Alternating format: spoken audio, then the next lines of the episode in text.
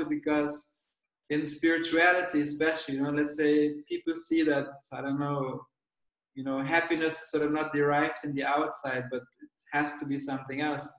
And then we go into spirituality and we sort of try to unlearn many things, or we try to, you know, calm our thoughts. We try to do many things on an energetic level, on a healing level, and try to ask many things. And somehow, you know, the body mind is trying to cope with life, and it has some kind of success.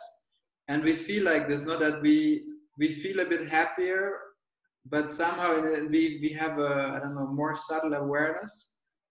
But somehow it still feels we're stuck, you know, in the, although it feels, yeah, nicer and maybe more lighthearted, but we still feel stuck. And that's sort of what I mean is like, because we're staying in the movie, it's more like that instead of putting, a, you know, instead of seeing that we're the screen, we just, instead of, let's say there's a romantic comedy or I'm tired of my life movie, we put in a movie that says, oh, spirituality, but it's still a movie. And many times we forget that because, you know, there are so many um, people, like, and especially when it comes to that, let's say spirituality, that we believe that the goals that we uh, go after, they are, of, they are higher or more honorable. But if you look at it just from the screen and movie perspective, they're not. It's like whether I try to find happiness in, you know, trying to meditate every day for two hours and only speaking about philosophy and spirituality and saying how, how much love I, I feel and unconditional love and bliss and so on. It doesn't, it's not better on that level if then if I have, I don't know, if I chase money goals or if I chase, I don't know, just to be satisfied, you know, anything. So I really think that's interesting because it happens a lot, you know, what we speak about here has nothing to do with self-improvement or with, with trying to deal better with life in a way, as the action figure, as the character in the movie. And many times we, you know, we, we confuse those because we have learned to say, hey, look, this is who I am, the sense of self that I am, and I want to feel better in my skin. And then, you know how I always say, we, we want to feel better in that skin, um, not questioning who we truly are, and then we, we try to find the how. How can I feel better? Okay, I have to do this, I have to do this, I have to do this. Um, but then we miss the whole point, because the point is not to do self-improvement, but the point is to see that the sense of self, it's not even a self, it's not a thing, it's a sense of self that we want to improve because we feel a lack, right? We, we feel, we feel, I don't know, there's something is missing, something is, doesn't make sense. And so we try to fill that lack by improving what we believe, what we are. And that's self-improvement. And, and we know, I know from my experience, people who have been, I don't know, in self-improvement or whatever, we know that it's not possible to, to leave that, I don't know, this wall or this realm, this dimension in a healthy way. You know, some people, they try to get out of this through drugs, some people through sex, some people through spirituality, some people through their jobs. We're always trying to find a relief because something feels really wrong. And we try to get validation. If we get validation, maybe we feel good for a while, but then life runs away from us, you know. So, and then if life doesn't feel so good, then we're looking for deeper meanings, and and you know, we try to find that in many different things. But that's really important to see that this is not the point. The point is not to start with something we presuppose that we have nothing to do with, but to question exactly that. And then the funny thing is, then the solution is already there. And it, it doesn't have to be produced like in the movie level, but it's already there. And, and yeah, that's the big, big point here. And here's a, here's a comment from Joy of Ease, uh, how to desire, set goals and be spiritual because it's important to earn money. Yeah, um, exactly. That's exactly, you know, the, uh, it's a good question that we would speak about. Like, the question itself says, you know, how to desire, how to set goals, and how to be spiritual, because it's important to earn money. So in in that that's one of the core fallacies and the core confusions is like, as soon as we see ourselves asking the question, how can I get there?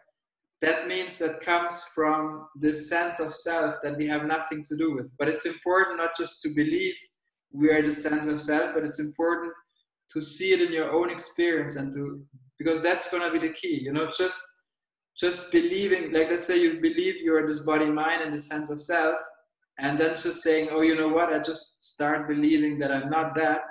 That doesn't work, because that means the sense of self is believing that. It's just changing of a belief, but it doesn't go far enough behind. So this, what we're talking about, has nothing to do with how to desire, how to set goals, and how to be spiritual, but it's showing us that it, that it doesn't help us in any way to do all of those things. Meaning, and it's important here to see, because the first reaction when we hear that is, oh, but if I stop caring about money, if I stop caring about my reputation, if I stop, if I stop having goals, then I will end up on the streets, or, you know, I won't be leave, you know, living a good life in society. But that's exactly the, that's the confusion, because what we're speaking about here, we're not speaking about the body-mind, because in my eyes, the body-mind is the action figure in the movie, and it's taken care of. It's taken care of. Like, for instance, like, you know, when it comes to decision making, right? Many people, they struggle with decision making and say, oh, I don't know which decision to take. Should I buy this house, or should I, should I rent? Should I take this job, or should I not? And decision, like, there are probably, I don't know, hundreds or thousands of decisions every day. And they're just happening automatically. Like, I don't know, it comes to, you know, which, with which leg do I get up? Do I get up on the right foot or the left foot? Do I first go to the bathroom, or first go to have breakfast? You know, there's there's a thousands of decisions happening all the time, and none of them are problematic. It's only problematic when we come in and say, oh, now there's a big decision and I don't know which one it is. So it's the mental activity coming in and taking over and saying, oh my God, this is a big problem. And then it's, it's basically the mental activity coming in and making it a problem. Because what my point is, is that it's like an autopilot. You know, this action figure, this character in the movie that we take ourselves to be, is going on on its own. It's like you have a script in a movie, and it's written, and it's going on. The only, the only reason why we're interested in what this action, what's going to happen to this action figure, is because we are fully identified with it. And so it's not about trying to better the life of this action figure, but to lose interest in it, because to lose interest, because we have nothing to do with it. But as, as again, we hear this as the body mind, and then the reaction comes, oh, but I have to have goals. Yes. And you look on the movie level, this action figure has goals. It has goals and follows them. What we're saying here is not to say, oh, don't have any goals. Yes, from the perspective of the screen, the screen has no goals at all, no desires. It's pure acceptance, it's love, it's joy. But what the action figure is, it's just an action figure. It's, it's a pixel on the screen, and it, it follows goals. On that, you know, it's important to understand, because that's, as I said, that's one of the biggest fallacies, is to be able to differentiate those two things. When I say, I have no goals, then I speak from the screen. I don't speak from Benjamin, because Benjamin has goals. Benjamin, he earns money. Benjamin, you know, wakes up. Benjamin goes to bed. Benjamin is born. Benjamin dies. But what we're saying here is, Benjamin is going on its own course as the action figure, and we, I, have nothing to do with Benjamin. How much, you know, how much do you care about Benjamin? Like, how much do you worry about what's going to happen tomorrow to Benjamin? Like, zero. You have zero interest, because it doesn't affect you in who you are. But if you think of, you know, I am, I don't know, Joe, and I am Lisa, and I am whoever, and this is going to happen to, to, to me tomorrow, you have all the interest. And that's exactly the problem. Like, there's an obsession. We identify ourselves with something that's, that is affected by everything that's happening around it, by society, by some virus, by money, by, you know, by the weather, by so many things. And we're only concerned with what's happening in the world and with this figure is because we believe it's a real thing and that will have an effect of who we are, you know? And yeah, and that's exactly, so the problem is not the action figure or the body mind or money or society, but it's just, in a way, it's just to identify with something we have nothing to do with. And that's exactly the core problem. That's it. And, you know, it's so hard for us to see usually because it's so obvious. It's like the most obvious thing. It's like this example I give sometimes, you know, the fish in the water. If you see a fish and you say, hey, how's the water today? The fish would say, which water? I don't know what you're talking about. And that's exactly the same for us. If I say, hey, you know what? You're this joy, you're this love, you're this presence. It's like invincible. Nothing can ever touch it. You were like, what do you mean? I don't understand. But that's exactly the same with the fish, like the water. You're, you're not just drenched in it. You are that light. You know, if it was the sun, you're not being shined on as an object. You are the sun. That's it. And you ha- what does it need to, you know, like, what does it need to, like, to get there? Nothing. It's already happening so. You're the sun and you're shining on everything. Only because of you, the world exists. It's not like you are in the world and you're like some poor victim of the world that's happening around us, but you are that, that light that is needed for the world to exist. So everything relies on you and nothing, you don't rely on anything. So you are, your existence is enough on its own. And when, you know, when the only time when you say, hey, you know what, I, I understand it when I hear it, but I really don't, it's not my experience. That's just a thought that you put all your trust in, much more trust than when the screen whispers to you. Um, And here's a comment from, uh, from Ilaria. You can't craft that rationally. Exactly, you cannot. What we always do is we, you know, we, we walk around and we try to put the net of thoughts and try to grasp and understand everything. This is much more an no and not like a not, it's knowing and to not knowing. So knowing is everything we can grasp and we try to understand everything. But what we're speaking about here is a not knowing. And that's a tough one for us because we, it's like we're so conditioned to always know, okay, I need to know this, I need to know this. But this, this need to know something, if you really follow that back, it's not more, yeah, nothing more than a fear in a way. It's a vibration of fear because we only want to know to feel secure on some level. Like if, for instance, look, let's say somebody is successful, a friend is successful or somebody you know, and you'll be like, oh, how, how did you, you know, you know them and you know maybe they're just like you. And they become very successful. So you're like, oh, how did you do it? Or what did you do? Because you only ask, you're very curious about this because you want to know how you can become like this. Because maybe you feel like you're missing out or, you know, you could do better than what you're doing. But this is, yeah, this is just fear-based. Um, and we don't have to be interested. We don't have to know anything because what we're speaking about here has a lot to do with unlearning. It's not about learning, it's unlearning. So many beliefs, so many conditioning, so many things we believe are true, and it's much more an unlearning. And it's, in a way, there's like this space, it's an emptiness, right? So I think some Buddhists, they would describe it as an emptiness. It's an empty space, it's the formless. And only because we are that empty space, awareness is taking place. Awareness cannot be a thing, it cannot be perceived. It's an empty thing, and within that empty thing, you know, we're able to perceive that. If we were a thing, we wouldn't be able to perceive another thing, another object.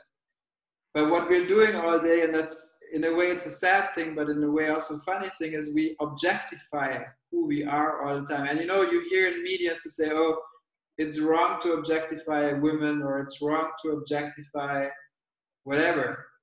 And, but the funny thing is that this is exactly how we believe or how we live our lives constantly. We objectify ourselves and then we complain that certain people are being objectified.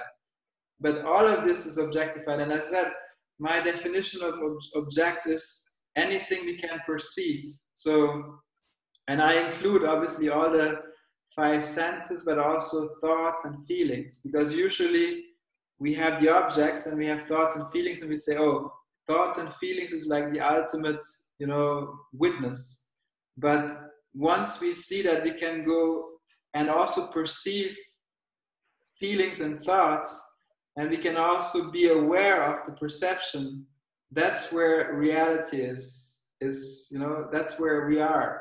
And and this is important to see, like, yeah, I always come back to, to, you know, to the realm of thoughts, because I believe that thoughts are like, I mean, so intrinsic in everyday's life. But I believe that we're like very, we're beginners when it comes to thoughts, because I don't know, there's no license, you know, to like, you know, there's a license to drive, but there's no license to think. And I think it's, it's immense, because what I see, what I observe is that there's, most people are hypnotized by thoughts without knowing it. And that's the danger in a way, because what's happening is there's around seventy thousand thoughts every day. And when it comes to, let's say even here, look, when it comes to say, hey, you know, I, I sort of resonate with what you're talking about, but I can only understand it intellectually, but it's not, a, it's not my experience. What does that mean? I'm saying it is your experience, full on.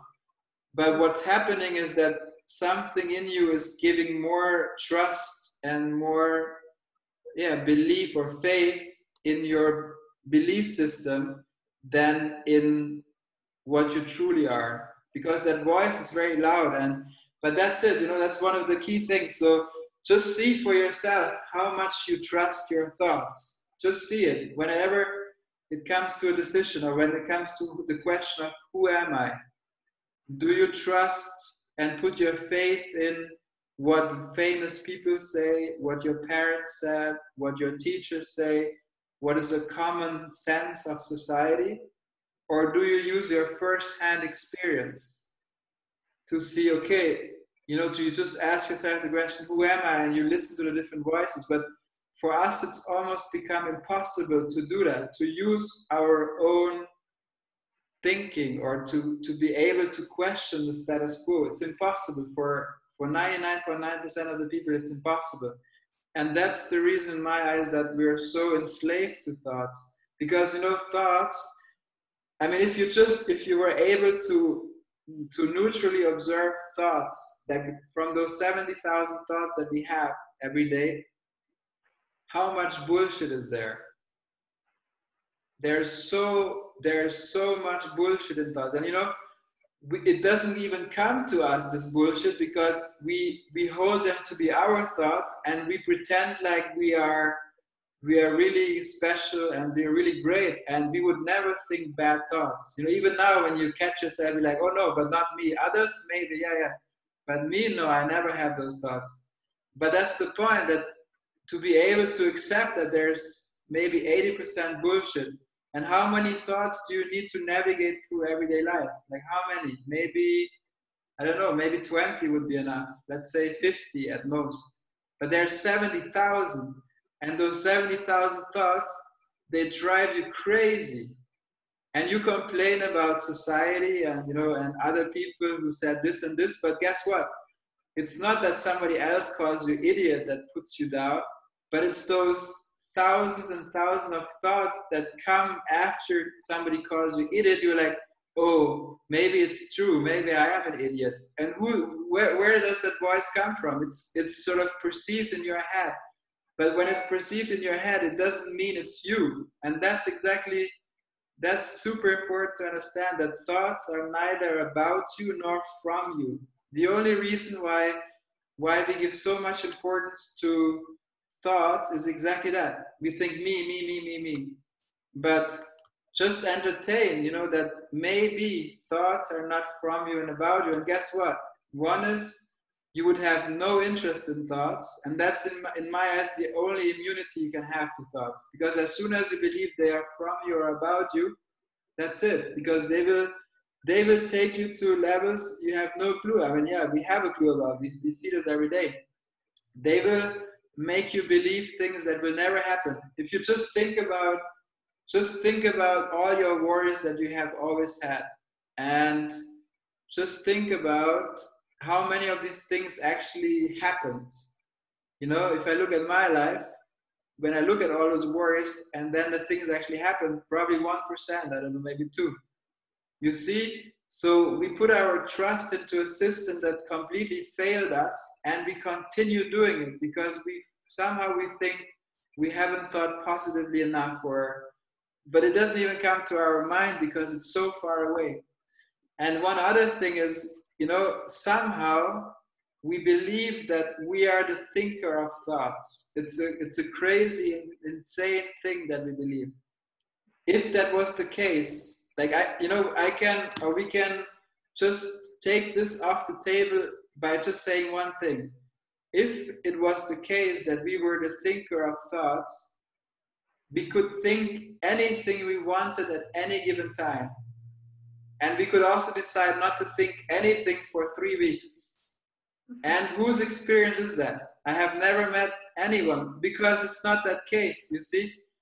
And and yeah, that's that's exactly the whole point of this. You see that that just by taking a deeper look into who we are, uh, that's enough to become aware of something as close as thoughts, which, you know, we go through every day. But we we never take the time to actually look at what's happening. We we what we do is we argue about the content of thoughts, and you know, this person thinks A, this other person thinks B, and this is not true. But we're so lost, so deeply lost in that that we we lose energy and emotions, and and we yeah a lot of time is wasted, and arguments are happening for something that. that, you know, is so far away from what we have anything to do with. It's, it's hilarious in a way. Uh, here's a comment, Joy of Ease. I can be happy and peaceful at home without seeking any pleasure, but I can't be peaceful at workplace.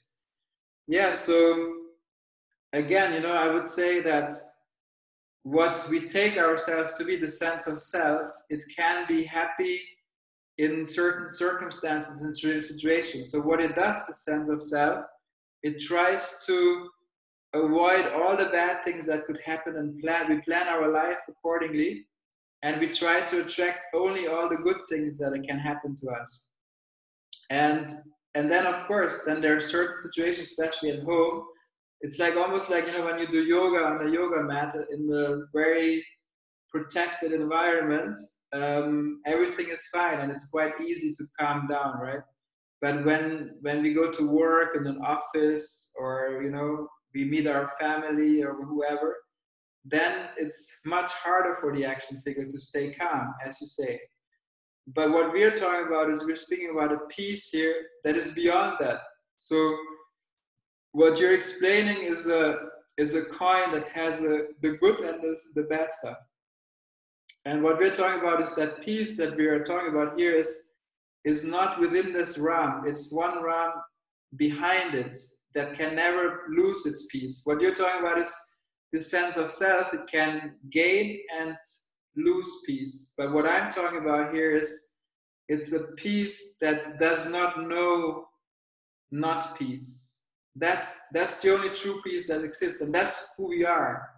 That's important to see. It's not something you have to produce by trying to avoid all the negative things and try to attract all the good things, but this is something given. But again, the confusion stems from I am this body mind. The body mind goes through ups and downs, positives and negatives, and so I will uh, so I will go through positives and negatives. That's just by nature. There's no human being that never suffers, and it's probably every day that the body mind suffers. That's how it is. Some people more, some people less. There's also, of course, a lot of love and joy and pleasure, but it's extremely limited. And as soon as we identify with that, as soon as we take this virtual step into the movie as a character in the movie, the peace is gone. It's just a matter of time. But somehow we believe we're so special, and we will be the first human being on earth that will be able to be in the movie and play this action figure and be peace all the time and be unconditional love and never say a bad word about everything, anybody. But you see, that's exactly the confusion. That's like, let's say, the attributes of the formless that we already are in the timeless space is acceptance, is unconditional love, is joy, beyond knowing a second. There's no separation at all. What we take ourselves to be, the attributes is, I want to understand everything. I want to be the best. I think I can, you know, I, we claim everything. I have a free will and I can be happy as this action figure. So you see, when we speak about acceptance or about this unconditional love, the action figure can try very, very hard to be, to show unconditional love to friends and to people and so on. But then it probably stops when, you know, when they meet their mother-in-law or something. We're like, okay, now I have to stop. I can't be, I can't show love to her. Or somebody hates you.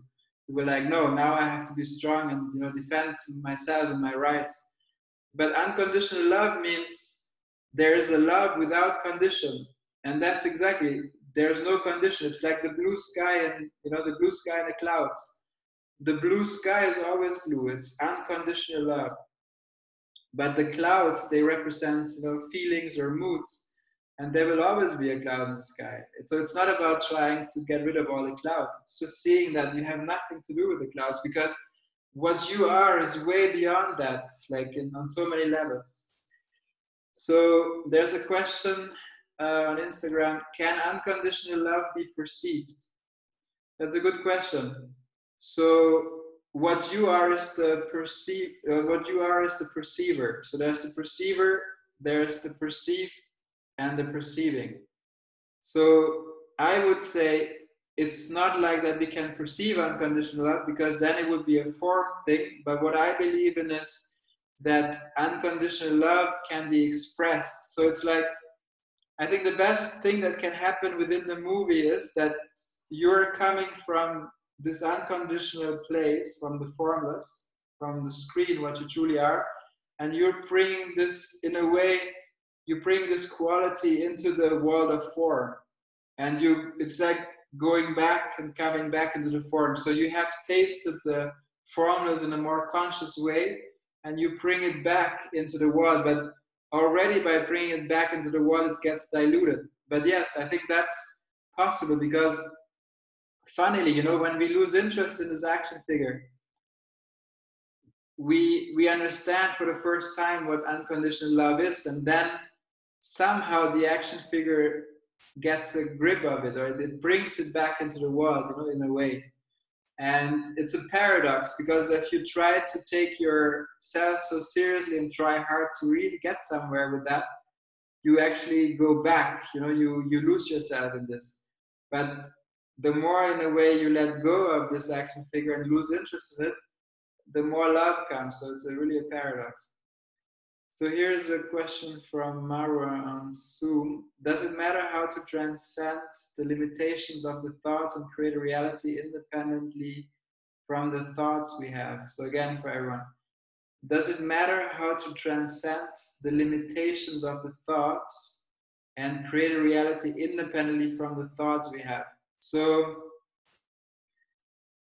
I mean, I'll answer. Maybe you can also, you know, speak uh, if I if I didn't answer properly, because I'm not sure I fully understand. So, I think, in a way, you know, transcendence in my eyes is, as I said, in a way. I mean, I know transcendence is a big term, and you know, I think there's also some truth to it.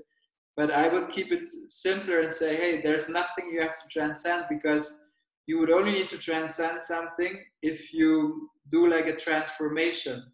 And I think this is one of the biggest fallacies, that we try to become the screen as a character in the movie. And that's impossible. And so I would not call it a transcendence of thoughts, but I would call it a seeing that I am different from thoughts. What I am is different from thoughts, and seeing that, that is probably a transcendence for you. And then, is it important to create a reality independently from thoughts? Again, I would say there's nothing we have to produce, because what we already are is always so right now, because we only have this production thing that we have to produce something. It only comes from and from believing or pretending that we are in time, something in time. Because I come here, you know, to the to the analogy of the symbolism, the symbolism of the cross. Like, forget any kind of religions. There's like this book which which describes that beautifully. It's basically, it tells you there's a, you know, the horizontal axis is basically the in time. It's the becoming process. So I believe, you know, I was born, I am here right now, and I will die at some point. So it's like always going on. And here I have to produce everything. So I am not good enough.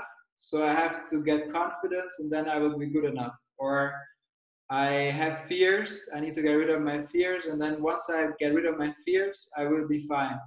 So this is always becoming, well, let's say happiness. I'm single now, and once I have a partner, I will be happy.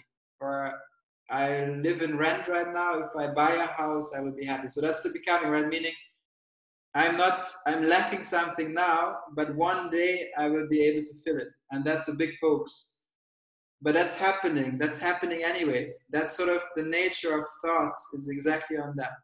And then there is the vertical axis, which is the timeless, formless space that we always are. It's the presence. And the presence is not a moment on in the timeline, but it's the presence that is beyond time. It does not know time. And this is always available to us. But you know what we do is we believe that we can produce our happiness, or this even, even we, we believe that we can produce being present. You know, we have those thoughts of, oh, you know what? I believe that the more I will be present and in the moment, the happier I will be. So we chase that idea of saying, I need to be more in the moment. But you see, that's a hoax, because you already are in the moment. It's not possible to ever not be in the moment. It's not possible. But something in you, the thoughts will say, no, but it's my experience. I can feel it. I'm not in the moment. Yes, when you're like, you know, stuck to the thought process, the thought process is never in the moment. That's always going to the back, to the past, and to the future, to the past and the future. So it's just because you have identified with the thought process and the mental activity, that's why you believe you are seemingly not in the moment. But it can never happen. You can never not be in the moment, because guess what? You are the moment. You are that formless non-thing that's always so right now.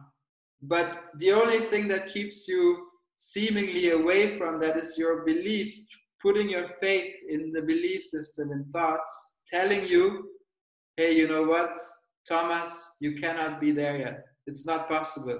One day you will get there, but you're not there yet. You're not ready yet. So it's just a shifting of the attention to believing all those thoughts that come and shifting it over, you know, moving the attention to something else that you already are. Um, so I don't know if I answered your question or not, but you can also unmute yourself and talk about it if you want. Yes, yes, I, I, I was just looking for any kind of stream of thought on this. I don't think there is the answer. It's a, it's not, a, it's not a yes or no or how or what and question. It's just that uh, I don't know if it's smart. I, I, you were t saying something earlier about, uh, you know, we're not our thoughts, uh, et cetera. They don't come from us. They don't belong to us. Uh, neither one belongs to the other, et cetera. But I'm a bitch to my thoughts. And uh, it's like any human being who is honest to himself. And so I'm asking myself if there is any way or any way of thinking that could free oneself, at least for a moment, not an escape, not a flight, not a, a fake freedom from thoughts. You know, like you said, I agree, you know, in the wellness of a cozy yoga place, yes, everything's good.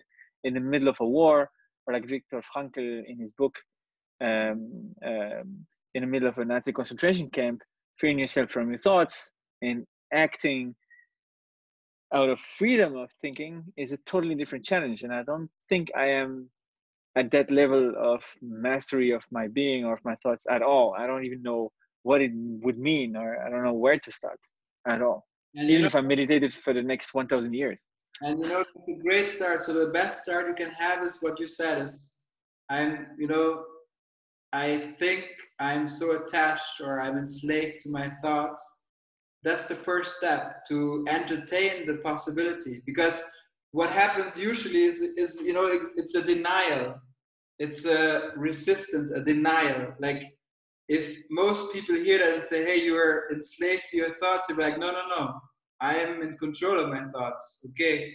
But you know, the denial is the first, is, is, is the biggest thing that will keep you away from actually experiencing it. As I said, your experience is anyway, but in your imagined experience, it's not the case. And so that's a very important first step, not to deny it and say, hey, you know what, I'm fucked. I, I trust some thought, like seventy thousand thoughts a day, eighty percent of them are just recycled from yesterday. And that's a very important first step, to say, yes, it's true. But guess what? Because when we come closer to that, not you, you are not stuck to thoughts, because what you are is the blue sky. At any given time, you are the screen. So it's like saying, hey, yeah, I'm, I'm stuck to my thoughts, but that's not you. You see, that's, that will come later, that's it. But the first step is to see, yes, I'm stuck to my thoughts, I'm enslaved, and I don't know any way out. That's the first step. It's a very important step, because I would say ninety-nine percent of people, they are so stuck to their thoughts and they have no idea about it, and they claim they are not.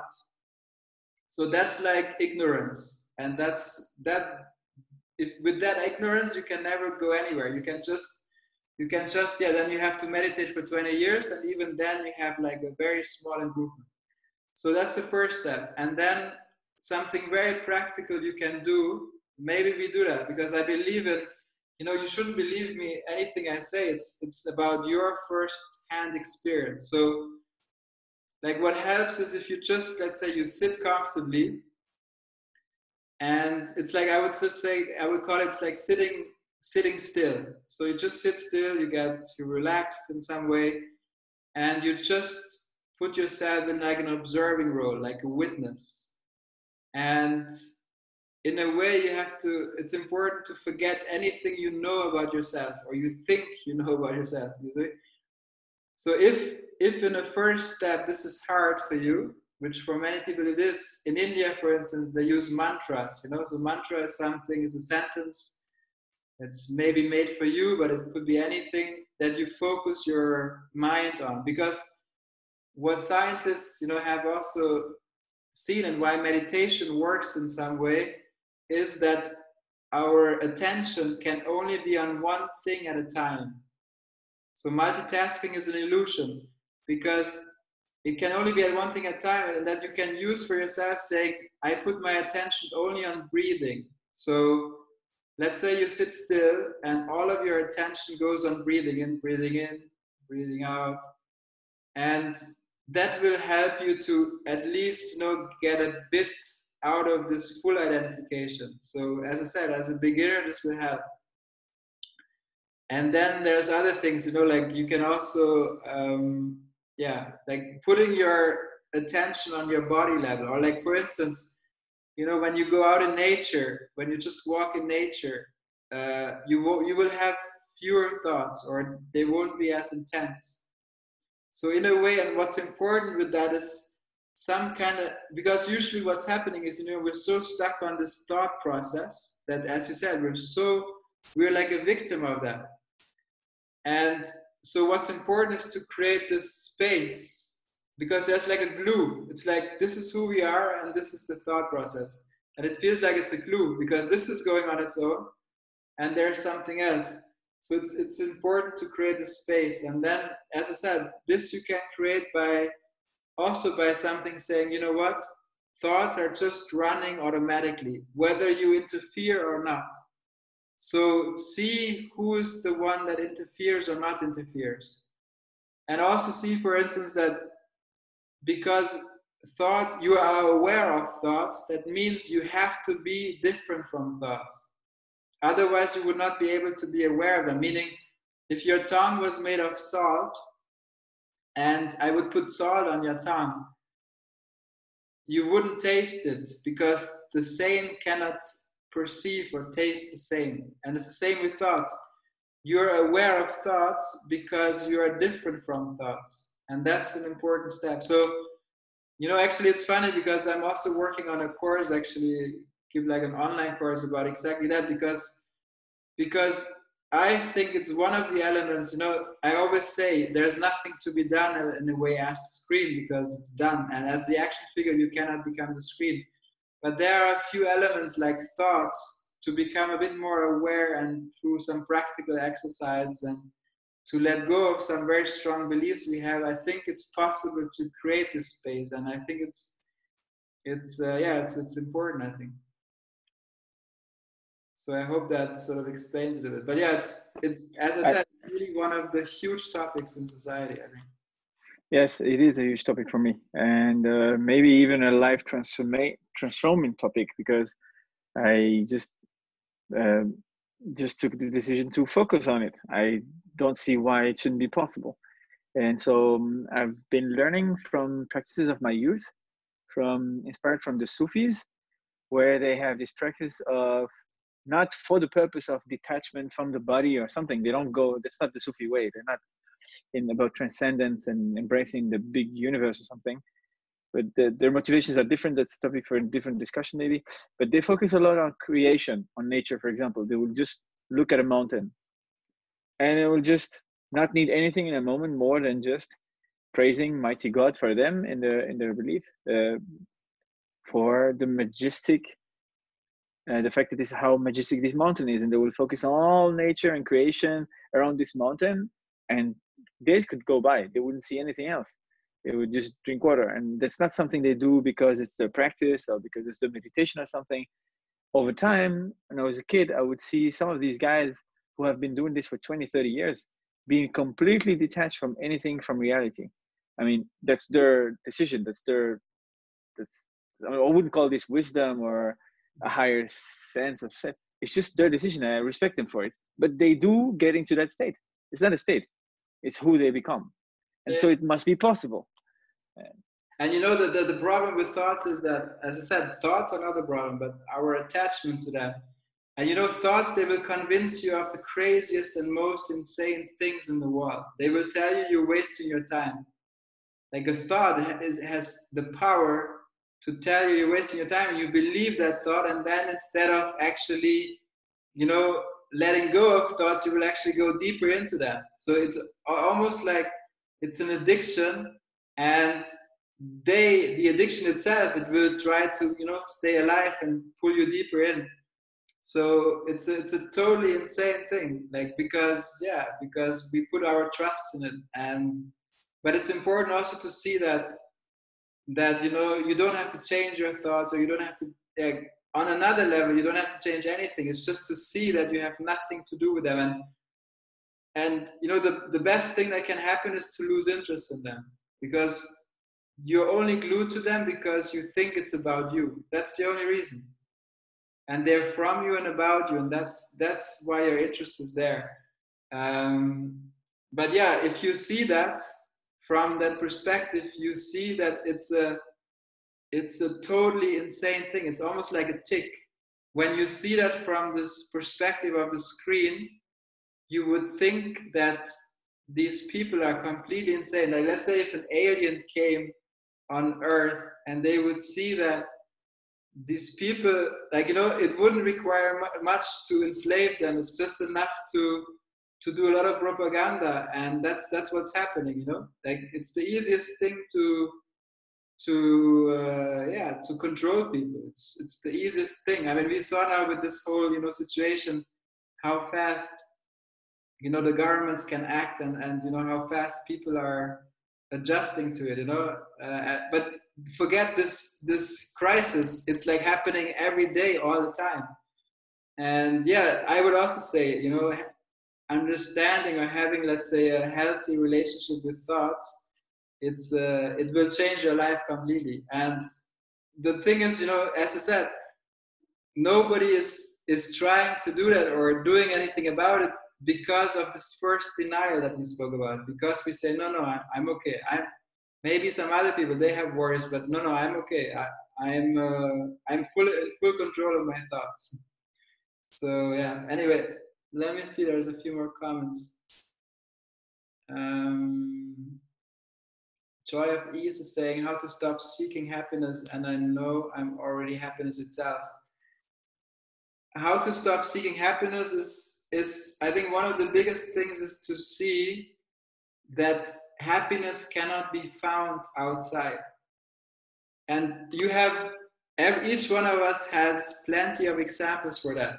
How many times, you know, did we think, okay, when I get this object, this car, or this wife, or this husband, or this car, uh, this education, when I finally done with it, and it's like very small things during the day, even, you know, when I once I'm home, I'll just relax and sit down. So in a way, we always like a carrot that we hold in front of us.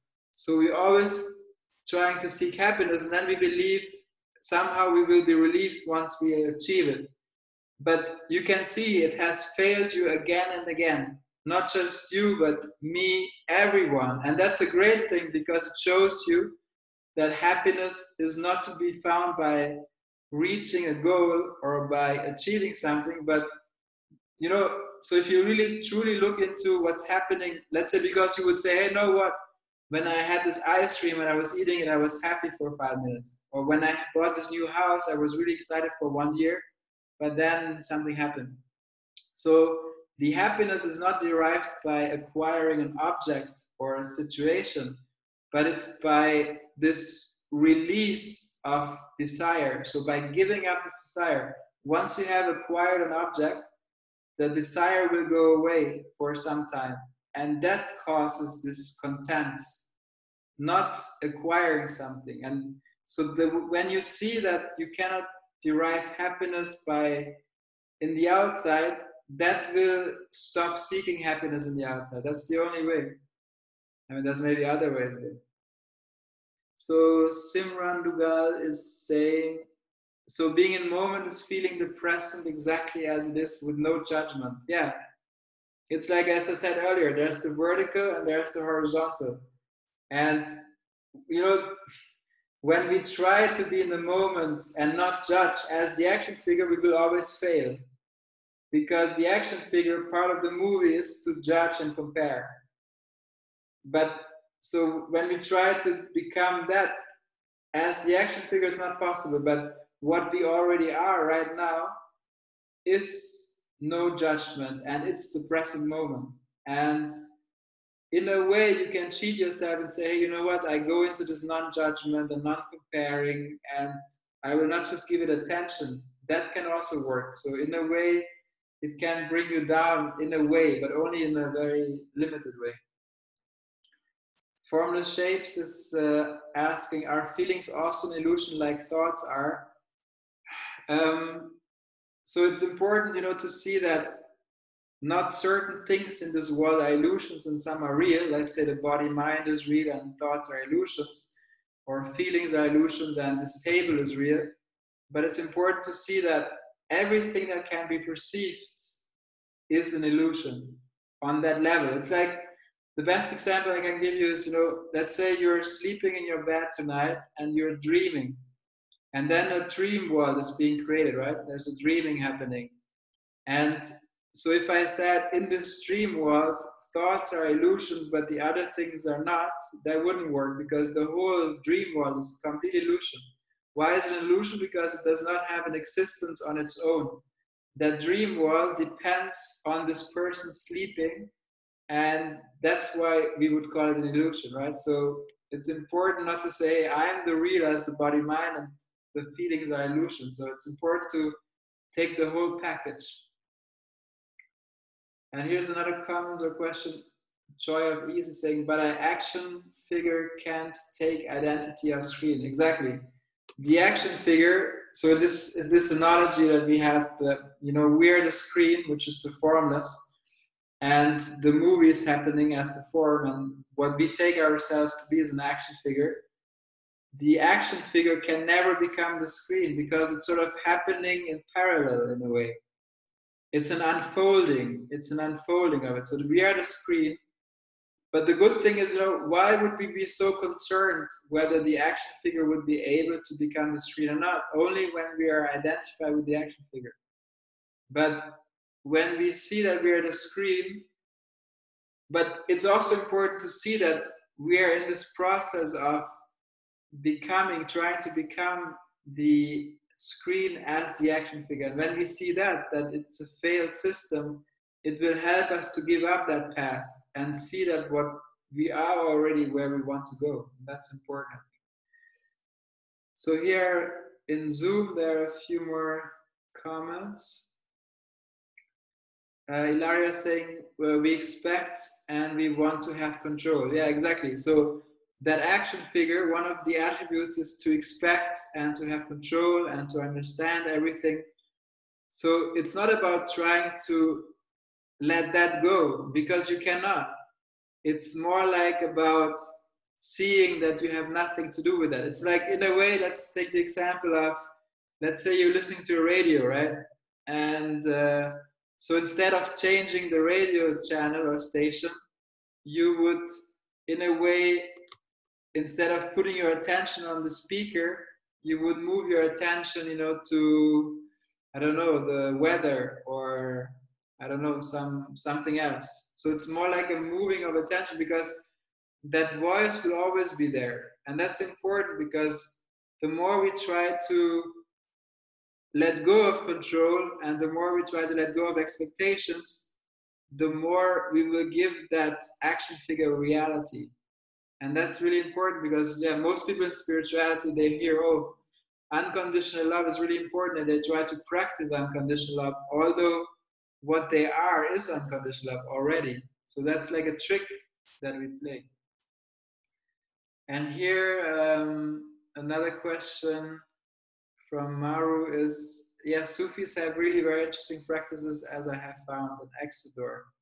Yeah, exactly. Like there's, you know, the, the truth is pointed to in many, many different forms. I mean, even some of the big religions, or, you know, some spirituality, or I don't know, in everyday life, you know, there are so many pointers towards that, towards what we talk about here. But yeah, so if we take it all as the action figure, we will just, we will just make it a thing again, and then we try to achieve it, and, and we're stuck in that cycle. So again, you know, the main thing here that in a way, you know, saves a lot of time in the timeless plane is to see that what you're looking for is already what you are, and not just what you think you are, but what you already are. And that that's the one thing that is enough to always come back to that, because what's happening during the waking hours is exactly that. There's like a stimuli,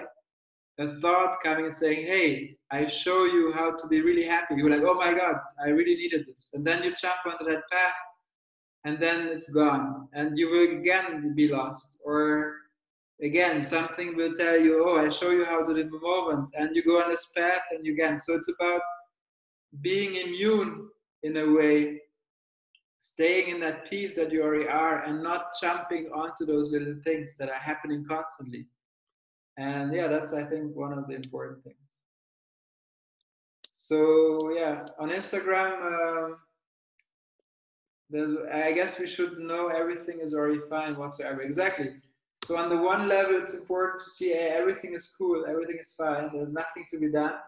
And on the other level, it's important not to confuse that with the action figure, because there's always something to do for the action figure, and there's ups and downs and so on. So it's not to deny that, it's just to embrace that in a way, to say, hey, yeah, this is happening, but I have nothing to do with it.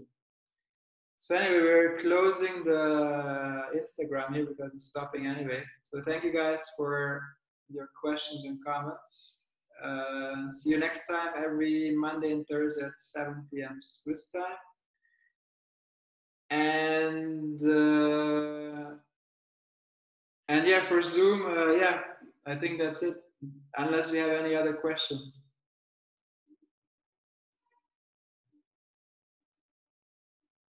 I can uh, unmute everyone. Any questions, or is it? Thank you very much. Uh, very inspiring. Uh, Thank you. And uh, yeah, see you next time. Thanks a lot yeah, for the inspirational talk. Bye. So yeah, and uh, yeah, with the thoughts, it's really, it's great you have this realization, you know, that that you're stuck to them, because that's the first step. And it may be frustrating sometimes, because you may have the awareness, oh yeah, shit, you know, I'm stuck to them, but I cannot do anything about it. But just stay in that trust that awareness will sort of do its job, because the more you catch catch that in the moment that you're, you know, you are sort of stuck to them, the more this will come from a place that's different from it.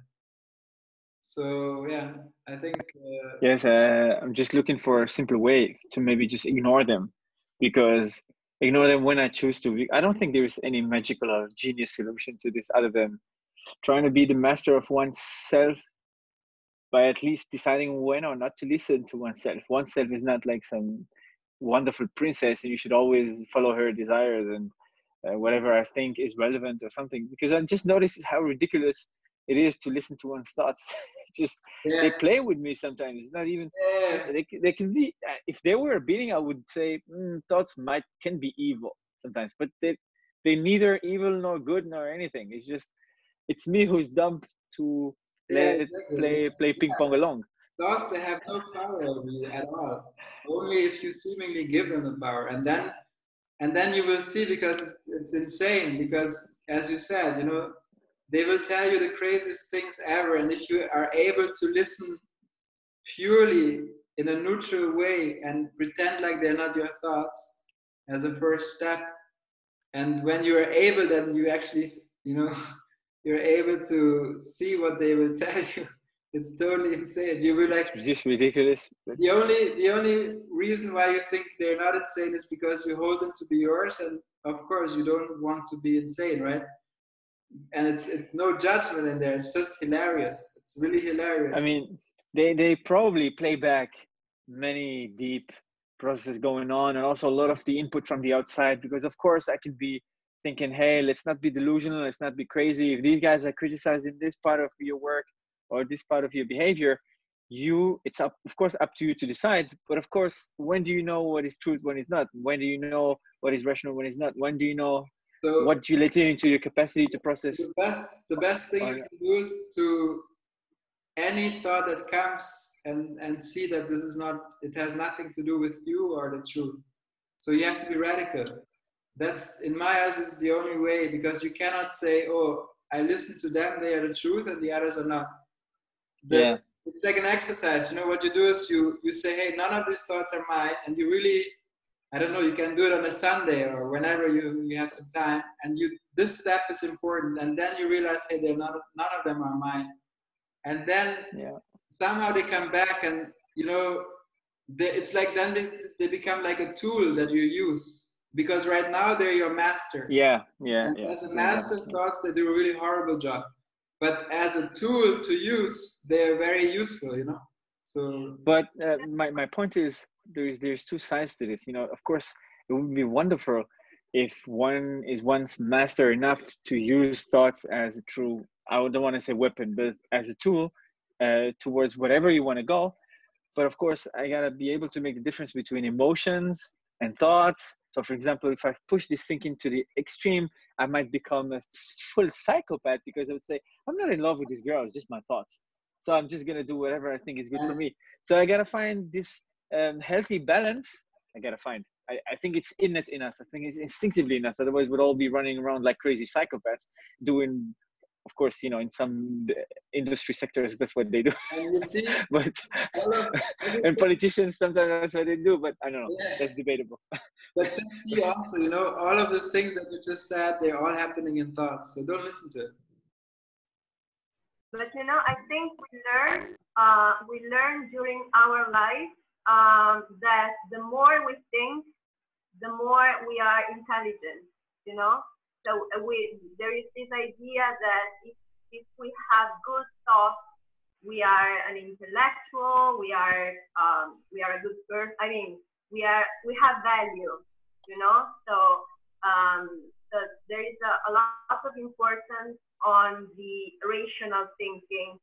So if, if, if, um, if you are very good at thinking and finding solution and all this stuff, so uh, it seems that you are better than other people that maybe think less than you. So you keep on learning this, and at a certain point you realize that there's something wrong. So, so that's, I think, so that's the yeah. point in unlearning, as we're saying. Yeah, exactly. I, I, I, I, I unlearned that a long time ago, and believe me, I have a PhD in computer science and artificial intelligence. So it, I don't have any complex with thinking, but I learned just by observation that the people, it's not a law, but you could say it as a law of averages. I've noticed that a lot of the people who were thinking much less had much better effects. I don't want to say a much better life because that's too extremist, too absolute, but much better effects on yeah. their behavior, their well-being, their lightness, their aura, their attitude towards life, towards incidents, towards others. They were also liked more by, somehow by life. They attracted more good. I cannot quantify, I'm not there the whole time with them, but that's my perception, of course. It's also, but it cannot be so that the more you think, the better your results are. That's definitely not the case for me. And I can give a thousand counter examples from my own life. So that one, uh, for me, that's a given. Yeah.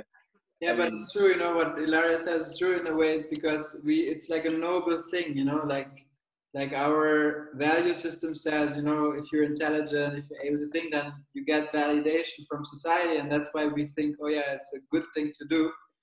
But yeah, what you say, Maru, is, is exactly the same, because it's very frustrating. I feel like as well, you know, the more intelligent or even like business managers, you know, they, they struggle with that the most because it's very active. And the more yes, yeah. active, the harder it becomes. I don't even want to use the word intelligent anymore, or smart or something. I, I just look at the The, the most creative, the most powerful spirits we've known. I mean, Dostoevsky, whatever. I mean, all the great philosophers, um, Al-Khwarizmi, all these guys, they were tortured souls.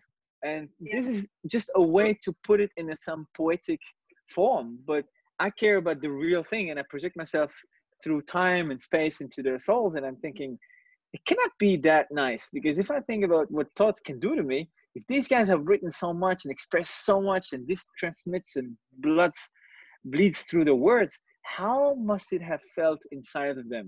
So, so maybe it's the power of existence that we have those thoughts, and you cannot judge the quality of life of somebody just by listening to the thoughts or looking at what they do. You got to be inside of their soul to know how much they get out of life. It's like cooking.